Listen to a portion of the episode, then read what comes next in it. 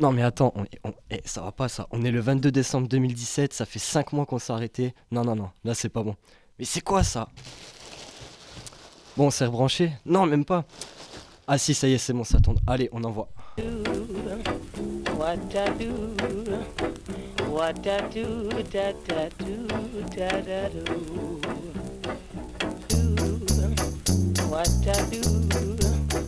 what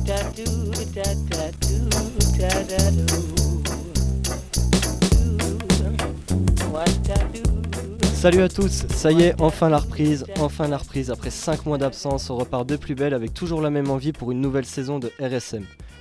RSM donne le coup d'envoi de l'année scolaire 2017-2018 et de la saison 5. On reprend plus tard que les années précédentes, mais toujours en forme avec la même envie, alors on y va. On démarre cette cinquième saison avec de nouvelles têtes. Et oui, on- chacun prend la relève d'un autre, d'une personne passée. Chacun va se présenter rapidement, on commence par Williams. Bon bah bonjour à tous, euh, moi c'est Williams euh, sur Radio Schumann. Voilà, je suis élève en terminale S. Julie, à toi. Bonjour, moi c'est Julie, élève de première L, et euh, je vais m'occuper de la chronique euh, sans langue de bois. Alors euh, moi c'est Gabin, je suis en seconde et euh, j'ai aujourd'hui présenté une fiche métier. Salut à tous, moi c'est Léa et avec moi on va parler de blogs, de sites web et de forums. Et en tout cas, bienvenue à vous, on est content de vous avoir chez nous. Changement certes, mais une petite pensée pour nos anciens quand même. Ils sont tellement courageux qu'en ce moment même pour certains, ils sont en pleine révision pour leur partiel et tous les autres examens du genre. Un certain monsieur du cinéma français dirait Alors moi, il m'épate, il m'épate, il m'épate, il m'épate. Eh oui, il faut le dire, ils nous épatent nos anciens. En tout cas, on leur souhaite toute la réussite possible dans cette nouvelle étape de leur vie et on espère que tout se passe bien pour eux. On vous embrasse fort, toujours une pensée pour vous. J'en profite aussi pour vous rappeler que les précédentes émissions et saisons de RSM sont disponibles sur le site de la radio au www.radioschumann.fr. Oh, ah, je suis essoufflé là, c'était trop long.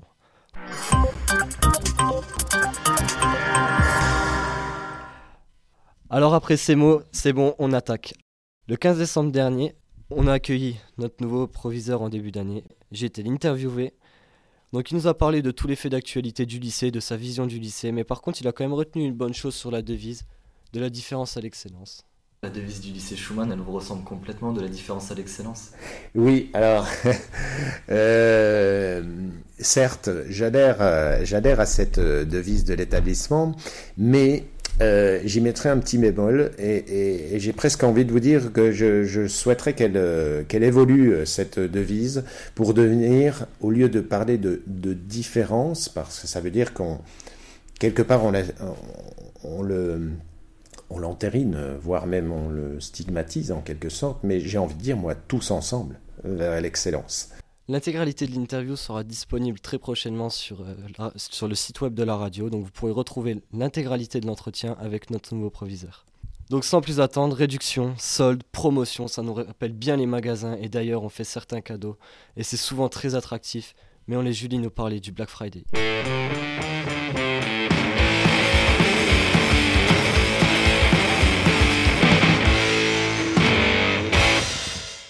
Amis, ennemis, inconnus, bonjour. Je me présente, je m'appelle Julie.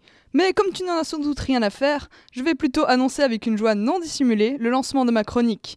Et pour ouvrir le bal, nous parlerons aujourd'hui du Black Friday. Alors le Black Friday, qu'est-ce que c'est? Eh bien sache que c'est un événement qui nous vient d'Amérique, on s'en doutait pas, et qui est une sorte de série d'énormes réductions commerciales qui durent un jour. Le terme Black Friday a été utilisé pour la première fois en 1951 pour qualifier le long week-end souvent pris par les ouvriers après Thanksgiving, et qui générait des bouchons monstrueux sur les routes. Donc c'est un mot qui au départ a une connotation assez négative. Mais il a revêtu un sens plus glorieux quelques années plus tard, en symbolisant pour les commerciaux la sortie du rouge de leur compte. Et de nos jours, le Black Friday est le lendemain du jeudi de Thanksgiving, et c'est donc un vendredi, bravo Et ce jour est pour beaucoup synonyme d'économie. Friday. Time to go to the mall. Black Friday. I'm gonna purchase it all. Black Friday. It's that time of year. Black Friday is the day retail employees fear. Mais qu'en est-il de notre beau pays français Eh bien, il n'a été touché par le phénomène que très récemment, en 2014 pour être précis. Cependant, Internet a adopté bien plus tôt cette mode du vendredi noir. Et c'est en 2017 que le Black Friday a frappé le plus fort, envahi publicité, façade de magasins et bien sûr conversation. Les marques se livrent une bataille sans merci et que le plus petit prix l'emporte. Malgré son évident avantage économique, le Black Friday ressemble de plus en plus à une arène où les consommateurs avides de biens bon marché s'étriperaient pour une télé. C'est sans doute une magnifique occasion de faire des belles affaires, je ne le remets pas en cause. Et pour les commerciaux, c'est une saison en or. Selon Balance, un journal économique, les entreprises tiraient 30% de leur rendement annuel de cette journée infernale. Mais, personnellement, je n'accroche pas du tout à ce concept. Le spectacle étrange de ces masses de gens déferlant dans les magasins comme une vague et se battant avec une virulence digne des plus grandes guerres pour un simple écran plat me laisse perplexe. Et c'est aussi le cas de Géraldine Mosna, dans cet extrait de l'émission Les chemins de la philosophie. Alors aussi appelé Vendredi fou, le phénomène a justement un succès fou, comme en témoignent les images de foules en délire, où la civilité n'a plus lieu d'être et qui se déplacent en masse ce jour-là. The stampedes. The gate crashing. The pushing. Do not push me! It's a TV for God's sake! Even tasing. Qui dit prix fou dit donc succès fou, mais dit encore, et c'est ce qui nous intéresse, folle inquiétude. Et en plus de ces vidéos et photos qui tournent depuis des années sur le sujet, on peut quand même voir aussi des compilations par année 2014, 2015, des plus beaux accrochages euh, pendant ces Black Friday. Sérieusement, jusqu'où es-tu prêt pour avoir les meilleurs promos? Sans doute beaucoup plus que tout ce que je peux imaginer. Et tout ça pourquoi? As-tu réellement besoin de cette télé à moins 50%, de ce robot mixeur en solde, de cette adorable lampe de chevet presque donnée? Ce n'est pas parce que c'est moins cher que tu ne payes pas, au contraire. Notre belle société nous pousse à consommer toujours plus, à jeter, à remplacer.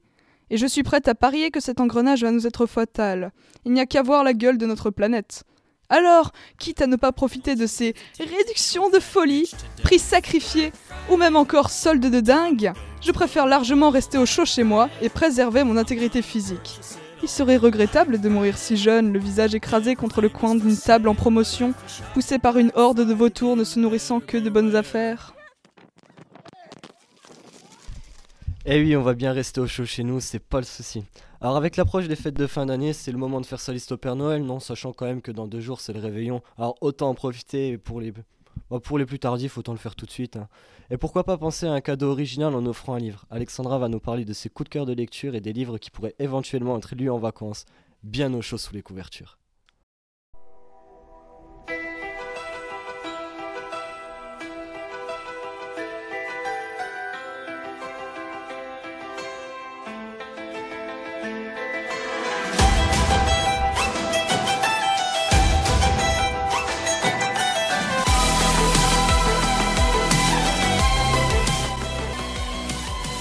Bonsoir, bonsoir, c'est Alex. Aujourd'hui, seuls les plus courageux pour me suivre. Aujourd'hui, nous parlerons d'œuvres aux ténèbres denses, qui nécessitent de vous intelligence et patience. Des œuvres complexes et sombres à ne pas mettre entre toutes les mains. Vous êtes encore là? Alors c'est parti pour le roman Accusateur sans de lune, la BD glauquissime, la pluie des corps, et le manga Dédale qui apporte sa petite touche de fraîcheur à cette sélection.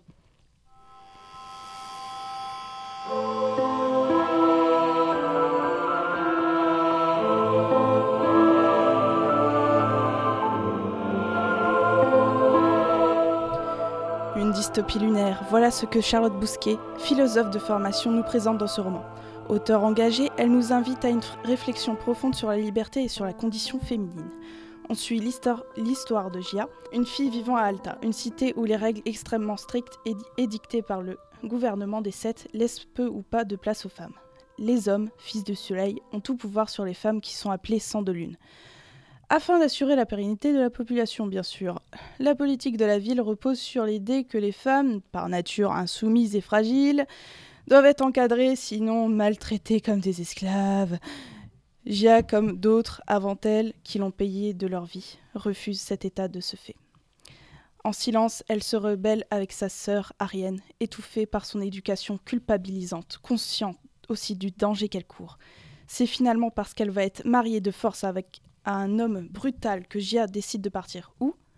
Dans les régions libres, où se côtoient des exilés parfois très violents et des créatures nocturnes monstrueuses, écrit à la dernière Écrit à la première personne dans le point de vue de Gia, le roman pose parfaitement la question de l'endoctrinement des esprits, ainsi que celle de la condition de femme dans, même, dans certains pays, encore aujourd'hui, et même euh, les attirances sexuelles sont évoquées. Même libérée par sa propre volonté, Gia conserve des réflexions de crainte et de honte qui mettront sans aucun doute du temps à disparaître.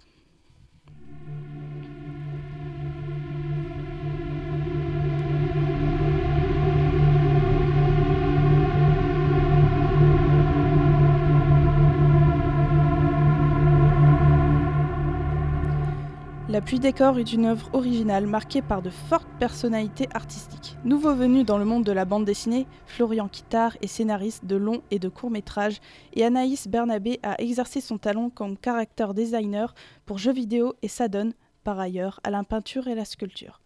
Les deux auteurs se lancent dans un récit particulièrement audacieux parce qu'il fait part d'une idée marquante et particulièrement morbide, mais aussi parce qu'il ne dévoile pas tout son sens et laisse au lecteur une large part d'interprétation. Cet, albu- cet album remarquable, qui s'affranchit de certains codes parfois trop présents dans la bande dessinée contemporaine, mérite de retenir l'attention de chacun dont le dessin accentue l'ambiance malsaine. Anne et Paul habitent dans une petite maison délabrée au sommet d'une colline surplombant un village isolé. Lui est malade, elle s'occupe de lui. Un après-midi d'automne comme les autres, tous deux attendent sur le porche de leur maison que le temps passe, que quelque chose se passe. Et justement, ce jour-là arrive l'extraordinaire lorsqu'une pluie d'hommes nus, bien sûr, troue le plafond nuageux et s'abat sur le village. Passé la stupeur et l'effroi, la population s'organise. Il faut enterrer les cadavres. Les villageois décident alors que le cimetière improvisé sera sous la garde du jeune couple, liant désormais leur vie à ce phénomène. Le récit avare de dialogue fait le choix opportun du silence et de l'implicite. Il referme son étreinte sur les deux personnages principaux, entre amour perdu et destinée tragique, de la perte du libre arbitre à une délivrance mystique, peu importe les termes abordés, vous serez transporté.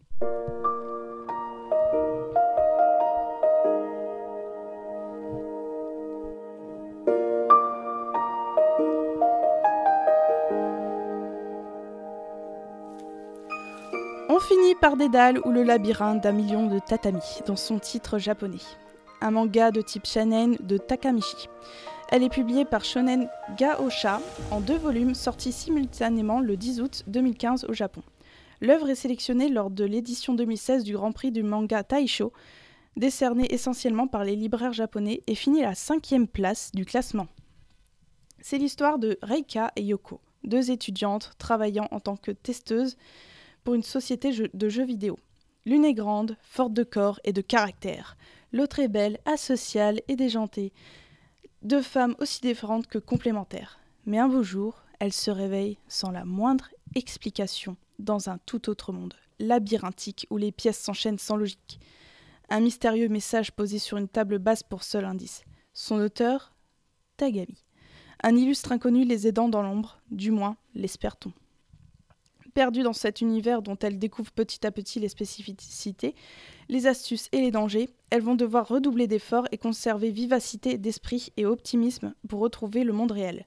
Ce manga pourrait se rapprocher de la lignée si populaire des survival. Mais Dédale n'est clairement pas un survival comme les autres, que ce soit dans son univers d'une intelligence et d'une créativité hors norme, ou dans son ambiance fraîche et positive dont on peut profiter avec les graphismes.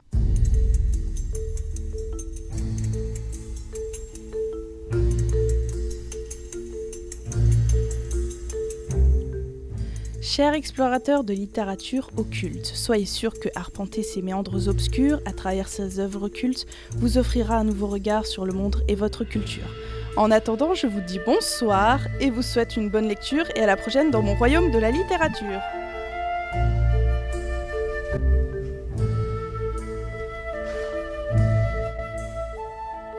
En tout cas, moi je dis Royaume de la littérature, ça donne quand même envie d'aller lire. Alors pour les plus courageux d'entre nous qui n'ont pas envie de rester à l'intérieur, qui n'ont pas envie de lire, et oui je vous comprends, je suis exactement le même.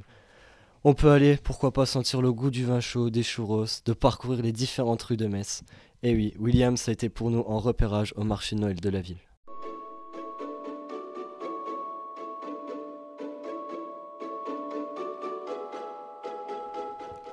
Salut à tous, c'est Williams et aujourd'hui je vais vous parler du marché de Noël à Metz.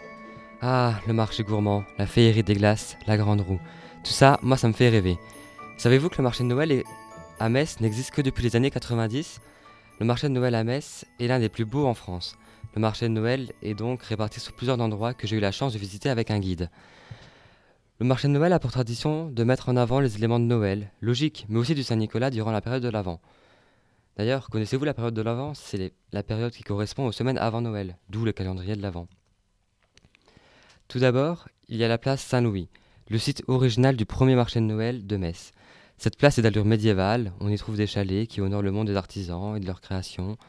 Il faut savoir que de base, le marché de Noël à Metz n'était pas du tout commercial, mais avait pour but de mettre en avant le travail des artisans.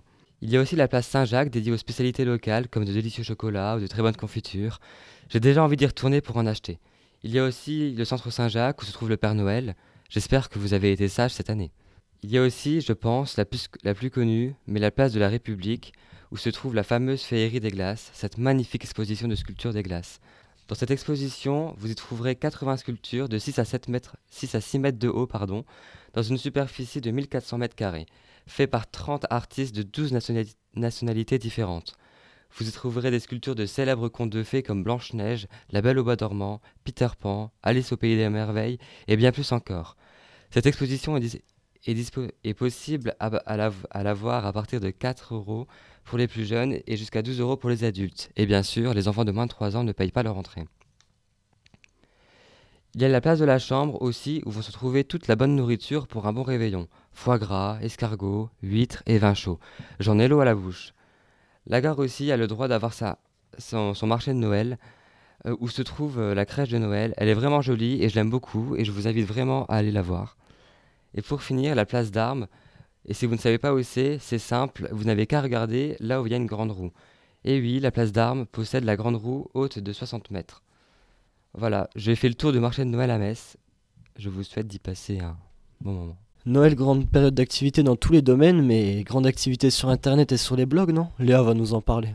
Salut à tous. Donc comme je l'ai dit en intro quand on s'est présenté, avec moi on parle d'internet. Nous avons maintenant des moyens d'action Excuse me, who the heck is this?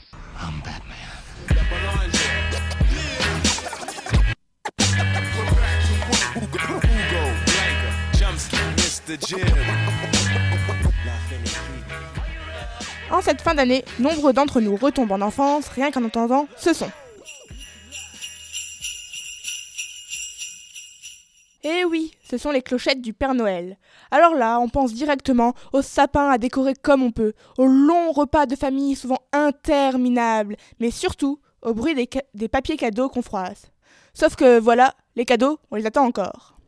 Et pour combler cette attente interminable, l'industrie du chocolat a inventé cette fabuleuse chose qu'est le calendrier de l'Avent. Mais bon, faut bien avouer que le chocolat, c'est pas très bon pour la santé, et que nous, on est comme dans la pub. Nous refusons tous les plaisirs du chocolat, quels qu'ils soient.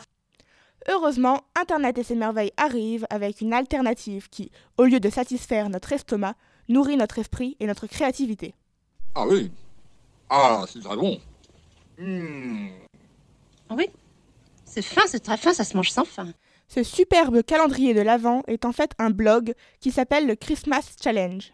Il a été créé en 2012 par Mildred Fever et Ginny Jean Whiter. Le principe est simple. Un peu avant, le, avant décembre, 25 thèmes dans trois catégories, mots, images et chansons, sont publiés. Le but est d'écrire un petit texte qui respecte un des trois thèmes et de le publier chaque jour sur le blog du 1er au 25 décembre. Bon, rassurez-vous, les écrivains en herbe n'écrivent pas tout le même jour. C'est d'ailleurs pour ça que les thèmes sont publiés quelques mois à l'avance. On a par exemple Vers le phare. Ou encore Crie mon nom. Et j'ai crié, crié, Aline, pour qu'elle revienne. Les lectures qu'on peut trouver peuvent être classées en deux catégories. Les poèmes et textes isolés qui n'ont aucun lien entre eux et les plus impressionnants, les textes qui racontent une histoire cohérente tout en respectant les thèmes. Alors là, je n'ai qu'une chose à dire aux artistes, chapeau bas. Voilà un exemple de texte qu'on peut trouver sur ce blog. Ce poème-là date du 1er décembre pour le thème Leurrer son monde et a été écrit par Manon. Mon existence est un mensonge, ma vie est éternelle. Peut-être est-ce l'inverse. Ma parole est tordue et brisée. C'est un masque, un costume, un jeu pervers. Je dissimule mes artifices pour qu'on y voit à travers. Je m'adapte au désir du curieux et je reste inchangé. Je suis un leurre, jeté au hasard pour rendre tout captif. Je suis tangible et inexistant, vrai et faux, hypocrite et sincère. Pourtant, pour l'œil averti, Je ne suis pas difficile à déchiffrer. Et cette année, il y a une petite nouveauté, les bonus. C'est une amélioration facultative. Je m'explique. En plus des thèmes, a été publiée une liste de personnages célèbres, de lieux et d'événements historiques. Le but est de faire intervenir, apparaître ou mentionner ce personnage, le lieu ou l'événement. Par exemple, on pourra trouver cette année Frida Kahlo, Prague ou encore le procès de Salem. Si vous êtes un futur écrivain plein de talent ou juste un simple lecteur curieux, vous pouvez visiter ce, blog à l'adresse christmas-challenge.skyrock.com. Bon ben, merci à tous de m'avoir écouté. J'espère vous avoir donné envie de découvrir ce blog. À bientôt les amis. Tchuss Et on manquera pas non plus d'aller faire un tour sur les sites internet avec tous les renseignements qu'on a eus. On les croise chaque jour, les policiers, les gendarmes, ils patrouillent dans Metz, et surtout une des anciennes de la radio est devenue réserviste et on la salue. Dans une mission de sécurité publique qui marque bien le territoire. Mais par contre, franchement, est-ce que vous connaissez la police de l'environnement? Moi personnellement non, et Gabin va nous en parler. Salut tout le monde, comment ça va? Alors moi c'est Gabin, je suis nouveau à la radio, je vais vous parler d'un métier que je ne connaissais absolument pas avant de faire quelques recherches. Et donc euh, ces recherches vont me permettre de vous expliquer ce que c'est. Il s'agit bien entendu du métier de policier de l'environnement.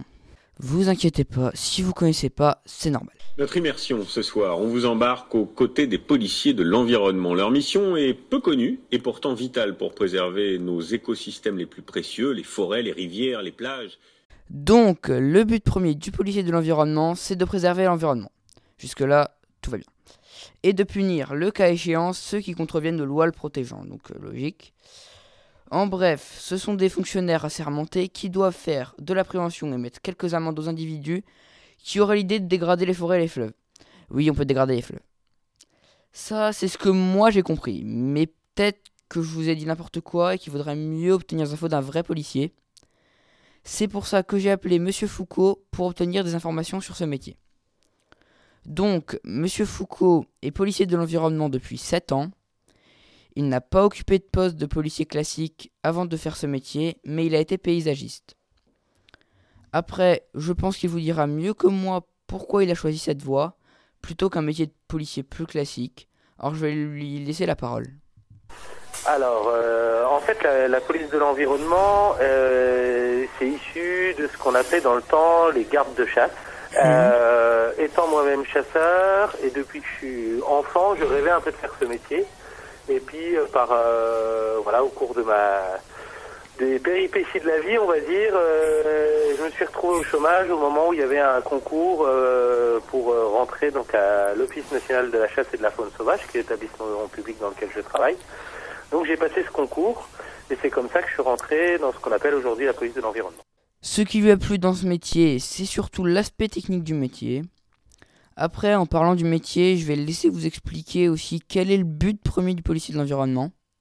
Alors, le but principal de la police de l'environnement, on va dire, c'est la préservation de la biodiversité, euh, dans le sens où toutes les actions qu'on mène euh, en matière de, de, police sont pour euh, assurer ju justement euh, un maintien du milieu naturel euh, et des espèces euh, dans un état acceptable. Donc pour atteindre ce but, il rencontre de nombreux problèmes euh, logiques, tels que le trafic d'animaux en voie de disparition ou la protection en cas de chasse. Euh. Pour obtenir ce titre de poste, il n'y a pas de diplôme nécessaire, mais une formation est donnée au reçu du, concours, car les policiers de l'environnement portent quand même une arme, donc faut savoir s'en servir. De même, certaines qualités sont nécessaires pour devenir policier de l'environnement, comme être souvent disponible, car ils sont très souvent en poste et ils essaient de conserver un maximum de jours dans l'année où il y a au moins deux policiers en poste. Et il faut aussi, bien entendu, apprécier la nature. Euh, donc c'est sympa de m'avoir écouté jusqu'au bout parce que je sais que ça a beau être intéressant, ça fait quand même un peu mode conseiller d'orientation, tout ça. Je vais pas monopoliser la parole plus longtemps avec ma fiche métier. Salut à tous En tout cas, merci Gabin, et ouais. J'avais complètement euh, répondu à côté au début, mais là franchement très bien expliqué. Merci à toi. Et oui, pour nous c'est déjà fini. La première émission de la cinquième saison se termine. Merci de nous avoir écoutés. Et pour rappel, toutes les émissions des saisons passées et tous les reportages audio sont disponibles sur www.radioschumann.fr. A plus.